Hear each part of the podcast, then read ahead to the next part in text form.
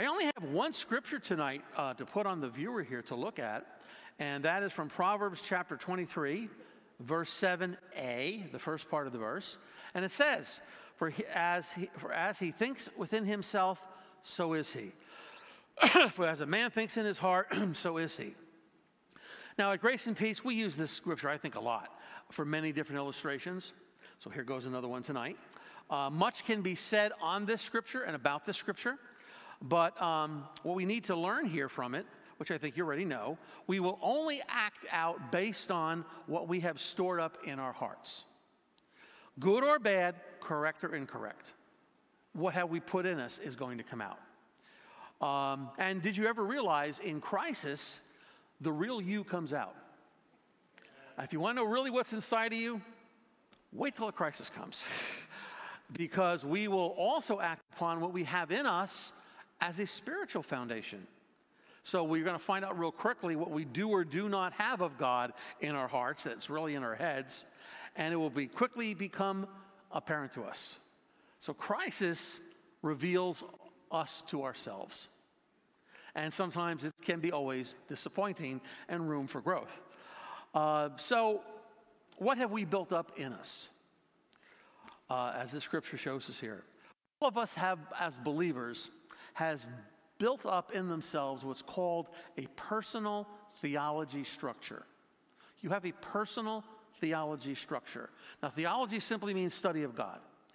Um, but we all have views and beliefs on so many topics. Who is God? Who is Jesus? Who is Holy Spirit? Uh, how does God view me? How do I relate to God? Um, what is heaven? What is hell? What is sin? Uh, how do I repent and get right with God? We all have views on this uh, and beliefs. And there's many, many other theological issues that go into the hundreds that we could all mention tonight, but I won't bore you. So some of the views we have and beliefs we have are biblically correct. And certainly we have those that are not biblically correct. That's a challenging thought. Because well, I'm fine. What's your problem? No, no, no, no, no, no, no. We all are in that same situation. What do I have in me that I shouldn't have in me that I've built as a structure that I believe? So there's a difference between then a personal theology we have and true biblical theology, as the Word of God says. So, a biblical theology should always be well researched, well objectively examined, and that would have in common with believers uh, outside of us, perhaps of all centuries. What do we all have in common? We're doing a creed series now. That's certainly an example of that. So, in biblical theology, uh, there are logical conclusions we come to. Uh, we do not want to have Scripture distorted as we have conclusions. Uh, there's a systematic structure of belief. Uh, we hope it's not distorted by men's opinions. So, in our Bible school, we endeavor to do this. So, I have an odd title for uh, today's message, and it's very simply, Oh God, help my theology. That's my title. Because our really our personal theologies are the issue. We tend too often to have personal theologies that are not so biblically based. So these personal theologies um, tend to be not so well researched and definitely influenced by uh, uh, biased opinions of others. Uh, too often, um, we're very subjective to us personally, uh, rather than having truth just stand for itself. Uh, too often, what we believe is based on our opinions, not on what the Bible tells us. Uh, we think sometimes um, others have holes in their personal theology, but we're just fine. Uh, in fact, it's a tr- true funny story. I don't know if you, here remember the name of Dwight Moody, who has hands up? A few people know who he is. Dwight Moody was an evangelist in the latter 1800s. Uh, one of the first of the modern evangelists, I guess you would say. Billy Sunday followed him. That was your truly first modern evangelist. But Dwight Moody was a special guy. Uh, he preached a message called the New Birth. Had never been preached before like that. He preached it 164 times in his life, and all over the world. And uh, there's been many books, of course, sermons done on the new birth from, from John chapter 3. You must be born again, the new birth. So, anyway, he's, uh, Moody was an uneducated man, which is very interesting because now there's a Bible college and, and university named after him. Uh, and he was a horrible speller. If you ever looked at his sermon notes, and they have them, they're horrible. You can't make heads or tails out of them. Spelling is awful. Uh, but he had the anointing of God in his life, without a doubt. So, anyway, one day he gets done speaking and he walks down from the pulpit, and this guy runs up to him and goes, I don't like your theology. And Moody put his head back and started laughing. I didn't know I had one. and he meant it. and the guy thought he was so uneducated and walked away from him. Well, that guy thought he was finding himself, but the, the, know, the truth was, I think you better listen to this guy because he's anointed. You're not. Anyway, but so yeah, he, he didn't even know he had one, he said, uh, which is odd because he's a, their school is a, leaning, a leading theological teaching school. But uh, Dwight Moody had a very good point. I didn't know how to theology. So all of us uh, have formed doctrine, whether we know it or not. Yes, even Dwight Moody. All of us have formed doctrine inside of us. And doctrine simply means take a collection of scriptures on a topic – put them in a systematic order and format, and develop principles by which you can live by. So, for example, if marriage is the topic, I go to the Word of God, I, I, let the Word of God talk to me about marriage, I place those scriptures in a theological order, and I have now principles to live my marriage by. I don't want to live my marriage by my opinions, by my selfishness. I want to live it by God's Word in, in, in my life. Very simple that. I have a personal theology about marriage that I try to live out with God's help. So, doctrines are then building blocks for our own personal theologies, okay?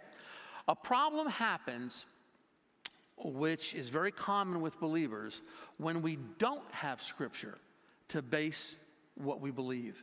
Very often, they're in no logical order, and we can distort scripture, and we can have others' opinions that, that, that are given to us, and we treat them as equal with Scripture. That's a problem. Now our doctrine can become a mess, which we call invalid doctrine. So when we arrive at invalid doctrine, we're really missing the whole harmony of scriptures that we need to take into account. And thus we can develop a very poor personal theology structure. Uh, let me give you some examples so this makes sense. Uh, let me give you four examples of incorrect doctrine that people form. Uh, I have seen this over the years. Number one, people commit sexual immorality and they think, well, 1 John 1, 9, verse, uh, chapter 1, verses 9 and 10 tells me if I repent, then I'm just fine. God will forgive me and I move on. That is their personal theology doctrine, and that is off. That's using the Bible as an excuse for sin. Second example people will see sin in others and hold them accountable for it, but they excuse their own sin and they expect you to understand. So in this example, they expect others to forgive them, but they won't forgive others. That is a really invalid personal theology and more common than you think. A third point here uh, people hold pet beliefs that they can't find in Scripture to support, yet they're convinced they're right. I remember one time, uh, church had just hired me. Let's see, they hired me in August of 87. I think it was the next year. I went to Washington, D.C. with my wife, and we went to uh, this prayer intercession for our nation. This group was holding this prayer intercession. And we represented our congressional district. There were no other churches from our congressional district there, so we literally represented our congressional district. And they have uh, representatives from congressional districts, districts from all over the country. So, anyway, they had this general meeting first. And they were talking about uh, that weekend we we're going to be devoted to prayer, praying for our nation. I was highly impressed with these people. I have never met people like that before. I was like, whoa, these people are for real. I don't know nothing. I mean, they were very, very devoted people in knowing how to pray and how to pray for their country. Anyway, they have this general session, and the guy speaking to them, it might have been Gary Bergel, I don't remember, very fine brother in Christ. And he was asking if anybody had any, uh, uh, large crowd of people, had any uh, thoughts that you want to share with the crowd before we go to prayer that weekend. So this guy gets up, opens up his Bible. Yes, I do have something. He goes to Matthew chapter 24 and he mentions the scripture and he goes, Now, the Lord gave me a revelation. He's, referring to the rapture, okay? And he said, Well, that when the Lord comes to take his church, I kid you not, the Lord comes to take his church, he's going to bring a fleet of 747 jets and take us off the planet. Would anybody like to comment on that? And you can just see Bergel. Did I have to ask, did anybody have something to share? He looks around. No, I don't think anybody wants to comment. but what, what did this guy just do? He had this pet belief, which was way off in goofy land, that he held as truth. I mean, he really believed this. God was going to send a fleet of seven. God doesn't need 747 jets. God was going, and that's too expensive anyway to fly. God's going to send a fleet of 747 jets and take the body of Christ off the planet into heaven. Oh boy. And you know, before we laugh at these people, they're still around to this day with their own little pet beliefs that are just as goofy. Um, another example here, number four, is people who develop their own road to heaven and they convince they're right. That's a very dangerous personal theology. I don't know if you know who Andrew Carnegie was. Uh, he was a um, uh, was called Carnegie Steel in the late 1800s. Very wealthy man. Uh, towards the end of his life, he sold Carnegie Steel to J.P. Morgan for $400 million. It was the biggest corporate sale ever done in, uh, in world history, because obviously how much that was worth back then was a lot more. And um, J.P. Morgan then started U.S. Steel, which is here today. Right? U.S. Steel's here, right? Yeah, okay. Uh, anyway, so um, Carnegie got this $400 million, largest corporate settlement ever. And they asked him, well, what are you going to do with all this money? He goes, going to give it away. They went, huh? So what Carnegie would do was he would give away libraries. So if you didn't have a library in your school, he'd buy you one. Now, you're talking an entire library of books here. This is like expensive. So his, his goal was to give away the whole $400 million. Anyway, they asked him, Why are you doing this? You know what he said? He was real serious. Well, you, now, now you got to remember, the money he earned in Carnegie Steel in his early years was on the backs of other people that he crushed. So obviously, there was this immense, immense sense of guilt of the way he treated people all his life. Anyway, so Carnegie goes, Well, you know how it is at the end of your life. If your good works outweigh your bad works, you just make it into heaven. He believed that. That is the furthest from what the Bible teaches. And come on, have you heard people talk like that? That started with Carnegie. That's where that came from. And it's still in our society to this very day, that thinking. Couldn't be more wrong. And uh, so, you know, faulty beliefs from totally incorrect, unbiblical positions. So much of invalid doctrine originates in what we would call faulty deductive reasoning. So let me explain what that is. Deductive reasoning is a form of logic. Logic has de- deductive and inductive reasoning. And basically, it's very simple. Deductive reasoning is I, I make a premise statement. I usually have another premise statement, could have more, and then I draw a conclusion based on my premise statements. That's deductive logic. So let me use an example here. Um, premise all mammals have hair. Second premise cats have hair. Conclusion cats are mammals. Okay, that's what we would call valid deductive reasoning. Now, how about this one? Premise number one cats have whiskers. Ralph has whiskers. Conclusion Ralph is a cat. That is what we call invalid deductive reasoning. Why? Because the invalid uh, reasoning is because we're missing pieces in the reasoning that would draw us to a very different conclusion. No, I am not a cat. So that's another important point.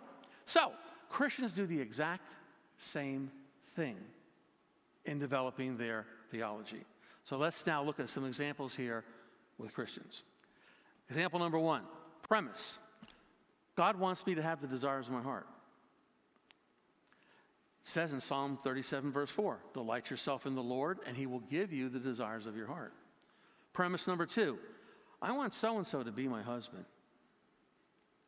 Conclusion I claim so and so to be my husband because God wants me to have the desires of my heart. I've seen people do this. Actually, that's called charismatic witchcraft.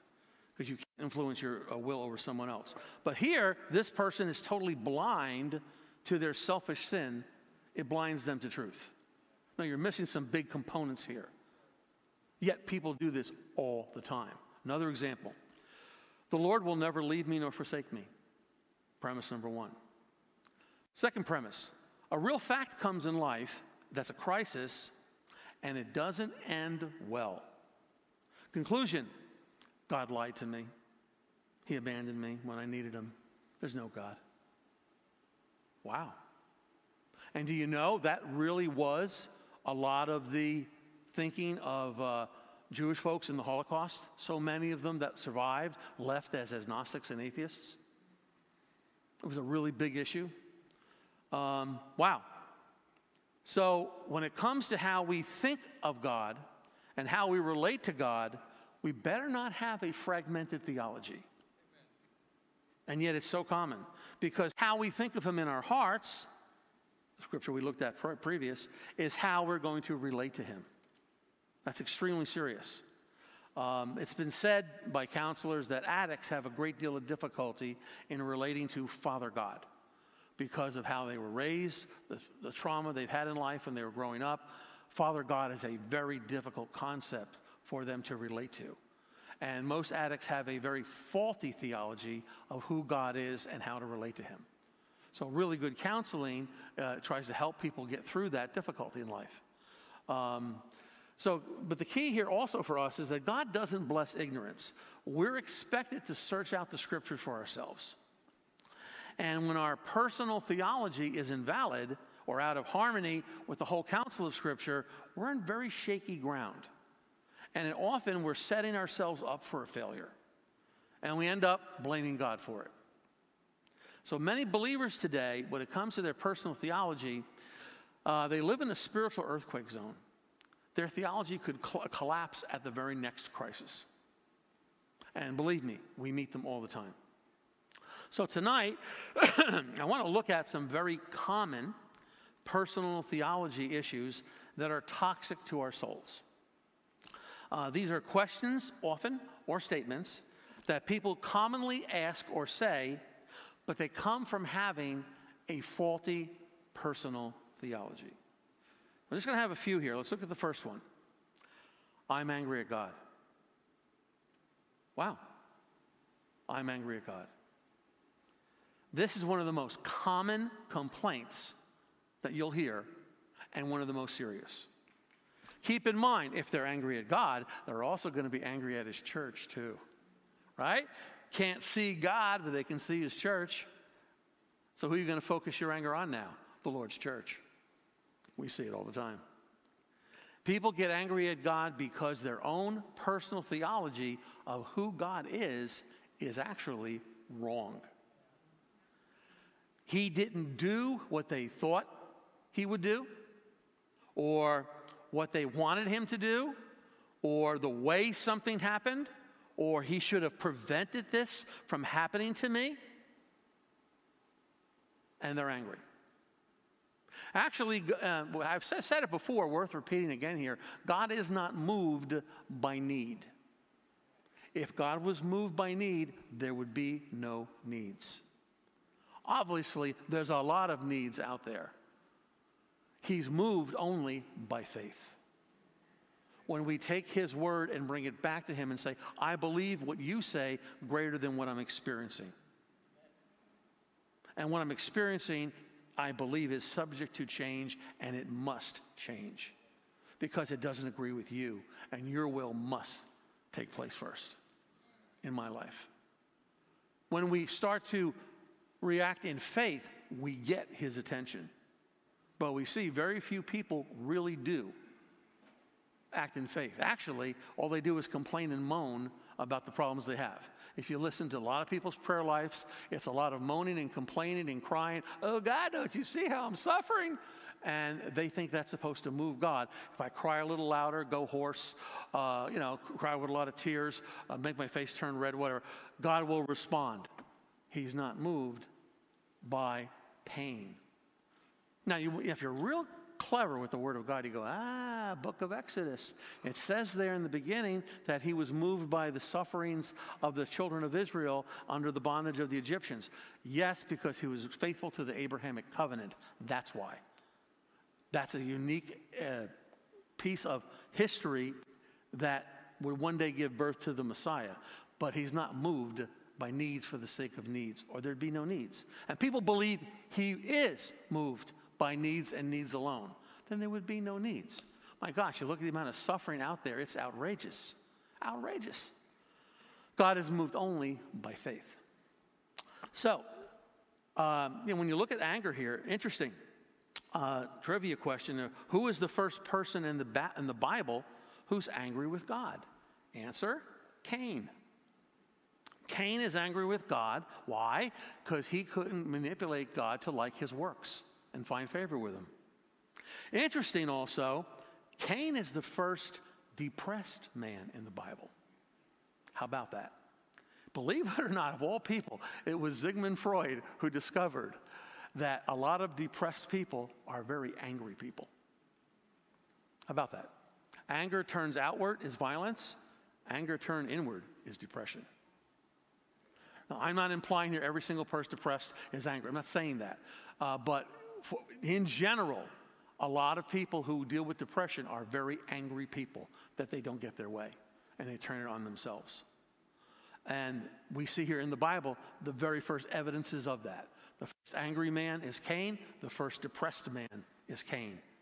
And anger turned outward as well. He kills his brother. So, anger towards God is always wrong because it accuses God of evil. It puts us in a place of superiority where we look down on God and judge Him for doing wrong.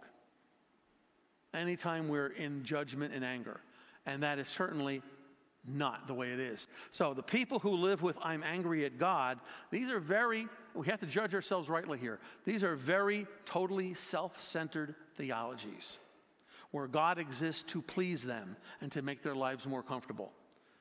It is a God that exists to do their will. That is error.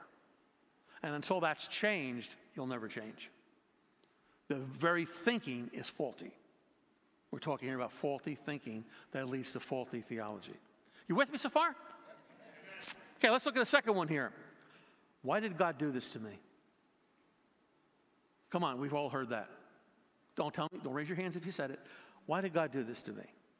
This is like the anger one because it accuses God of bringing evil and calamity into our lives. Something bad happened, and the error is oh, God did this to them. You know, both of these questions and complaints come from poor biblical foundation of who the God of the Bible really is. There is no understanding of how we interact with God.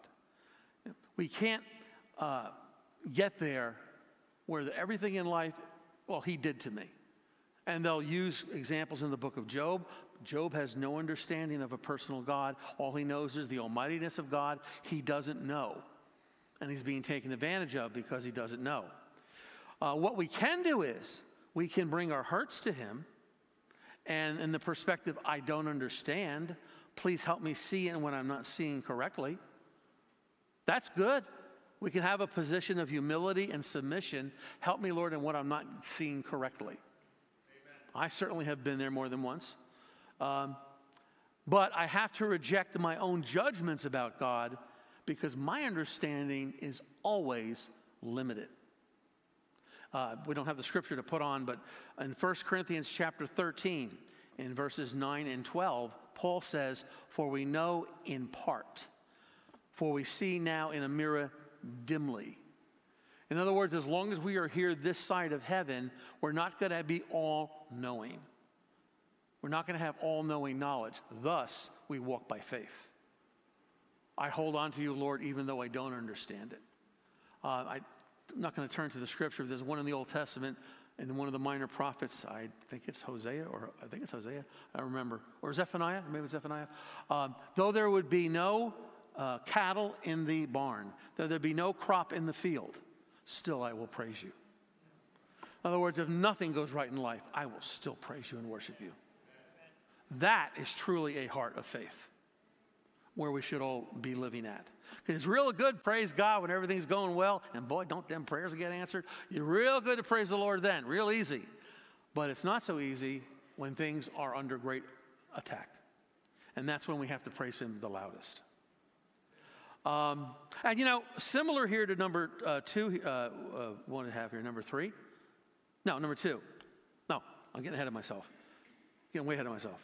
Ignore that. Um, so we always need to remember that as a foundation for our personal theology, God is not our problem. He is my only answer. And I like the radio example. Those of you who are still old enough and play the radio. Yeah, thank you. You turn the radio on, and if you don't get your station on, what's the first thing you say? That radio station, they've stopped sending their signal today. No, we don't think that. We don't say what's wrong with the sender. We say, what's wrong with my radio? What's wrong with my receiver? And we have to start adjusting the dial till we get the station in correctly. Those of you who are really old enough to remember radios. Um, he's always sending the signal. The problem is here with the receiver. I'm not tuning in enough. I need to be tuning in a lot better if I want to get the signal, because he's always sending his signal. My problem, the problem is here with the receiver. Maybe I got to get a few tubes and transistors changed. I don't know. But the problem is here. Those of you who know what tubes are, and if you don't, I'm not going to explain it. I don't care. But anyway, yeah, the radio example. It's not the problem with the sender, it's the problem with the receiver. If you always have that position, that's a position of humility, and God's pleased with a position of humility. All right, my third example here that I got ahead of myself. Um, people will say, Why did this happen to me? Hear that one? I hear it all the time. Why did this happen to me? Why did this have to happen to me? Now, this is very similar to the second one. It is disappointment with God. Some, I, man, I hear this all the time. I tithe. I go to church. I pray. I read my Bible. Why did God let this happen to me? What's the problem there? That's a faulty theology. Why? This is clearly a works mentality. That's the faulty theology here. I've paid my dues, God owes me. I owe you anything. I did my part of the bargain. Why can't he live up to his part of the bargain? It doesn't work like that. They have no concept of spiritual warfare of the day we're living in. And, uh, and, you know, for a lot of these people, it's lies they have believed from preachers uh, who teach, come to Christ and you'll never have a problem again. That's not the world I live in, nor neither you. So we could go on and on here with more uh, complaints against God, people who blame Him, but it's all due to their own shoddy personal theology. So we really need to take a look at why we believe what we believe.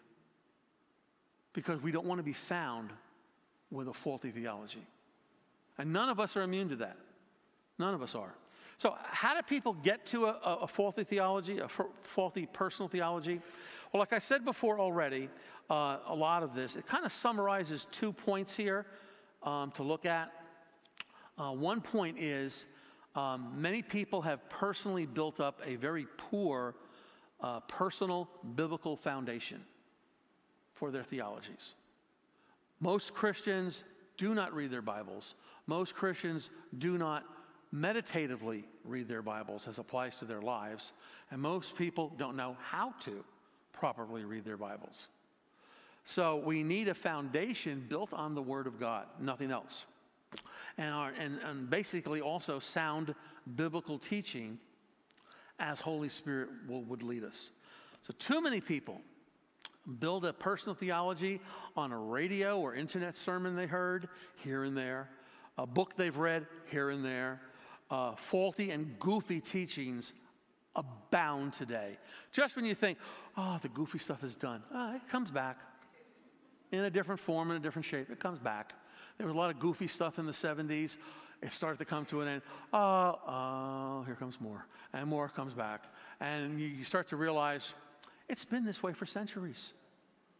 I mean, uh, goofy stuff abounds. And sometimes it's people who mean well, but it's goofy. I mean, the Anabaptists, we're talking what, 1300s? They believed what the scripture said come to me as little children. They actually started acting like little children. I kid you not. They would sit in the ground and play with toys, they would babble to each other because they were trying to be little children coming to the Lord. No, that's just plain goofy babbling to each other like a child. It's goofy. So they had goofy in the 1300s, and they're still goofy today in different ways. Uh, so too often people, uh, too often I, I have seen over the years, people build personal theologies just on different preachers' opinions or the opinions others give around them. I mean, you know, you hear some people say things and you go, Where'd you get that from? Oh, well, Sister so and so told me. Or I go to their prayer meeting and that's what they say. They're wrong. But they believe, hey, it's been said Christianity is monkey see, monkey do, monkey follow after you. That can be good or bad, right? If you've never been to a church like ours before where they raise their hands in the air, you walk in, you look around, well, they're raising their hands. I guess I will too. What are you doing? You're learning from others how they behave. Okay. But others, I remember this one lady right here, way back there, came in one morning, uh, one evening, and uh, was it morning service? No, it was a Wednesday night service. And worship was going. She was approved. She starts blowing a whistle. Now, very distracting to the people on stage. It wasn't even in key. Very distracting to the people on stage. was it in timing. So we said, don't do that. Oh, but Pastor so and so on television, when they worship, they blow whistles. Not here. Don't blow whistles here. The people in front of you are holding your fingers in their ears. Don't blow whistles here. And she looked at me like I was the Antichrist. She didn't come back. Oh, well, your faulty theology just robbed you of whatever God was going to do here in your life. Incredible. Because somebody else did it, she did it. That doesn't mean you're supposed to do that. I, we had one lady one time, she wanted to bring her tambourine to church, which is okay. Uh, at that time, the music uh, worship leader we had didn't like that because they're beating the tambourine at a different tempo that was happening on stage and it creates confusion. Well, she hit it so hard, it broke in a million pieces all over the floor. It was one of those plastic ones, and she banged it as hard as she could. Boom, little, what, what do they call those things? Thimbles or? There's a name for them. All over the floor. Ay, ay, ay. So, anyways, we don't want to build a theology based on what other people do, but yet it's really, really common. That's why we have a Bible school. We need to learn why we believe what we believe. Okay, so we have a foundation on based on poor thinking. The second point is why how do people get this way? And that is disjointed thinking. Now it's very similar to the uh, invalid deductive logic I just talked about, where you believe Ralph is a cat. Okay, uh, disjointed thinking, where they're not making logical conclusions in Scripture. Uh, many people are constantly taking scriptures out of context and drawing wrong conclusions. I, now, some of these people are just plain mentally ill. I remember we had a guy here one time. He was convinced he was one of the two prophets that will confront the Antichrist in the book of Revelation. And I said, No, you're not. How do you know? You're not. and about a week later, uh, this guy was off. I think a week he took his wife's, their baby, his wife's baby, and, and ran. One ran off with the baby. They never heard from the guy again. Police are after them, never found him. Wow. Wow, wow, wow. Definitely disjointed thinking to draw bizarre conclusions. No, you're not one of the prophets that confront the Antichrist. Sorry. Uh, so people are constantly doing this. Many of them are taking their own personal experiences in life and they're holding them higher in their hearts than the Word of God. That is very dangerous. Well, God didn't heal me, so God doesn't heal everyone. You just based your conclusion on your personal experience. That is not valid. I was just talking to Pastor Maureen about that briefly tonight.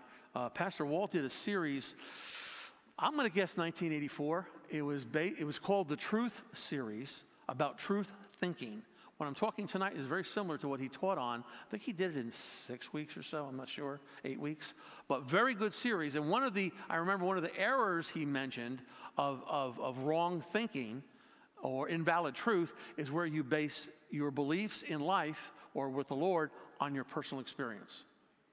I remember we had a couple here who were, I won't mention the denomination, they were at a particular church that did not believe in speaking in tongues.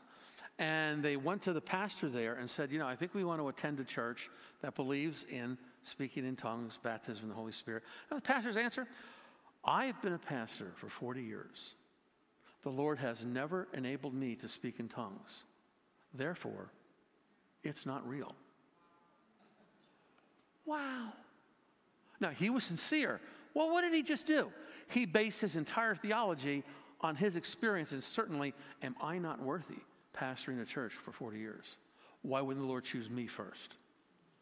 Wow. Dude, you couldn't be more wrong. I think the couple looked at themselves and said, Glad we're leaving here. Oh my God, I was so sad. He's a good man. Wow, that was so sad to hear. Be, basing what you believe based on just what you, oh, I've never given a prophetic word, so therefore, these prophetic words are just emotionalism. Just because you haven't given a prophetic word, that means everyone else is invalid? Come on. Oh, classic. I don't know if you remember the story. Mike Brown was here one time, Dr. Michael Brown great Bible teacher and prophet. He was here one time. It was right during, I believe, the Brownsville revival of the 90s. And there was a guy who was a pastor of a church, and he went to the Brownsville revival, sat and saw everything happening, didn't approve, went back to his congregation. I've been to that Brownsville revival, and let me tell you, none of it's of God. And when he put his hand up like that, the entire congregation got slain in the spirit. And he sat there and stared at them. Surprise! Changed his opinion real quick because it was valid. Because as people started to get up, they were getting up healed. Uh, God was talking to them about their lives. And he's like, What just happened? It's called Holy Spirit. You haven't figured it all out, have you? Ha ha. And so he had a quick change.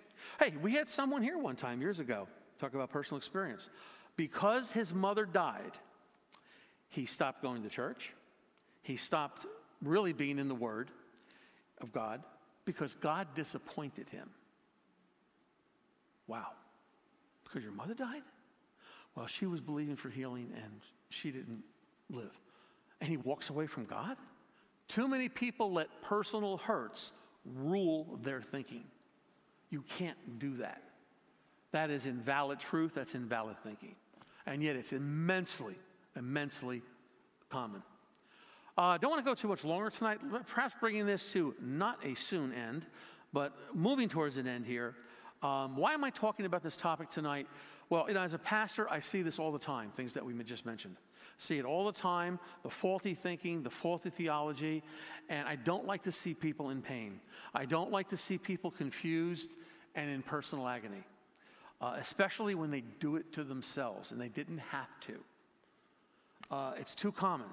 So I want to really close tonight, if you're taking any notes, with just three simple remedies. They're easy for preventing faulty personal theology. Okay? We just read it already from Proverbs. To say it again Proverbs chapter 23, verse 7a For as he thinks in himself, so he is. As a man thinks in his heart, so he is. And that's what we've been looking at tonight. Uh, how we think within ourselves is going to be who we are. So we need to take this real serious. First remedy is real simple be teachable. No one has arrived. We're always still learning. We have not arrived yet. We don't know it all. If pastors are going to be honest, I hope they have enough honesty to say, I don't know it all. I hope. I hope. Because we're all following Holy Spirit together.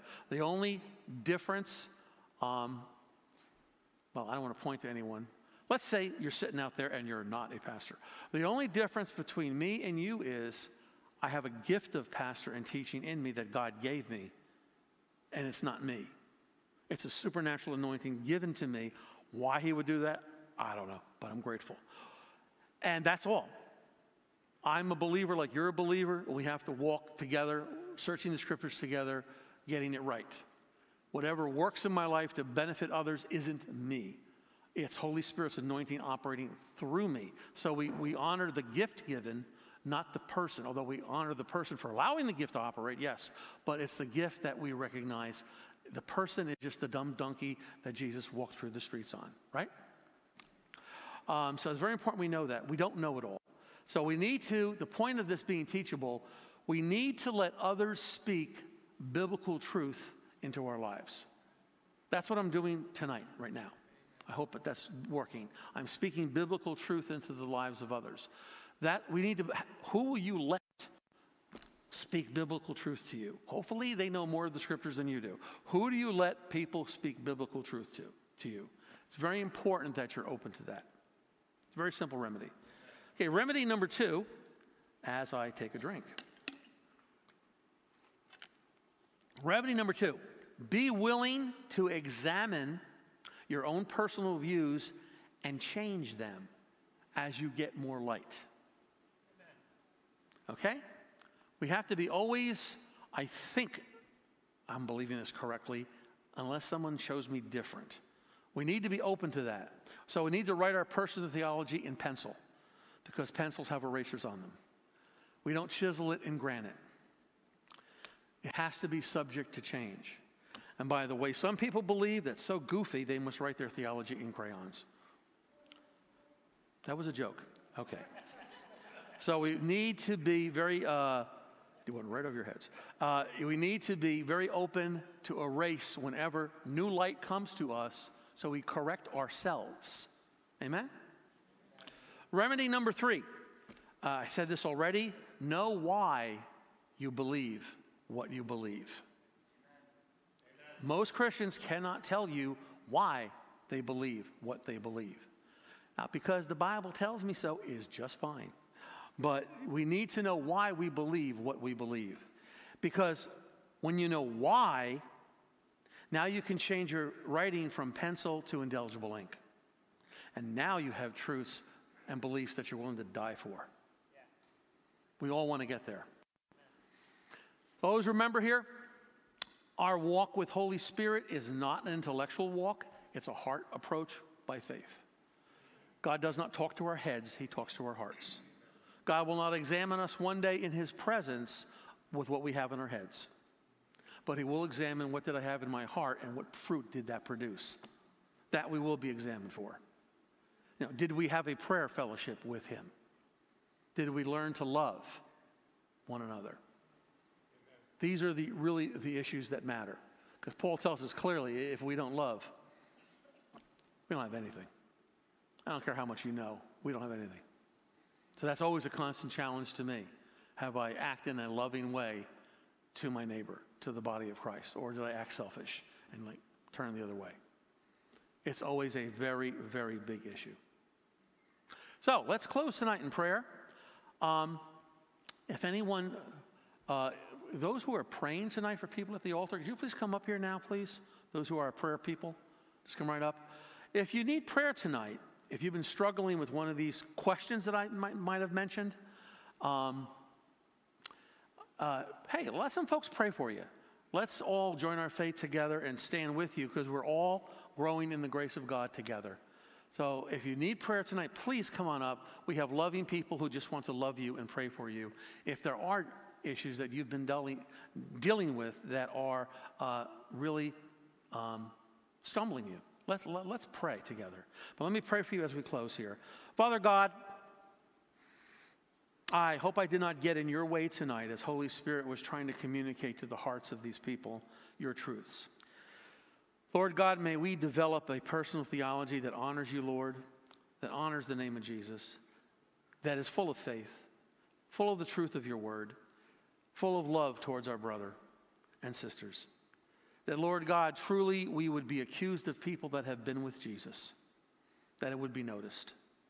That, Father God, we would not let any of your will hindered here on this earth through faulty thinking, distorted thinking, incorrect theology, lest we harm one another.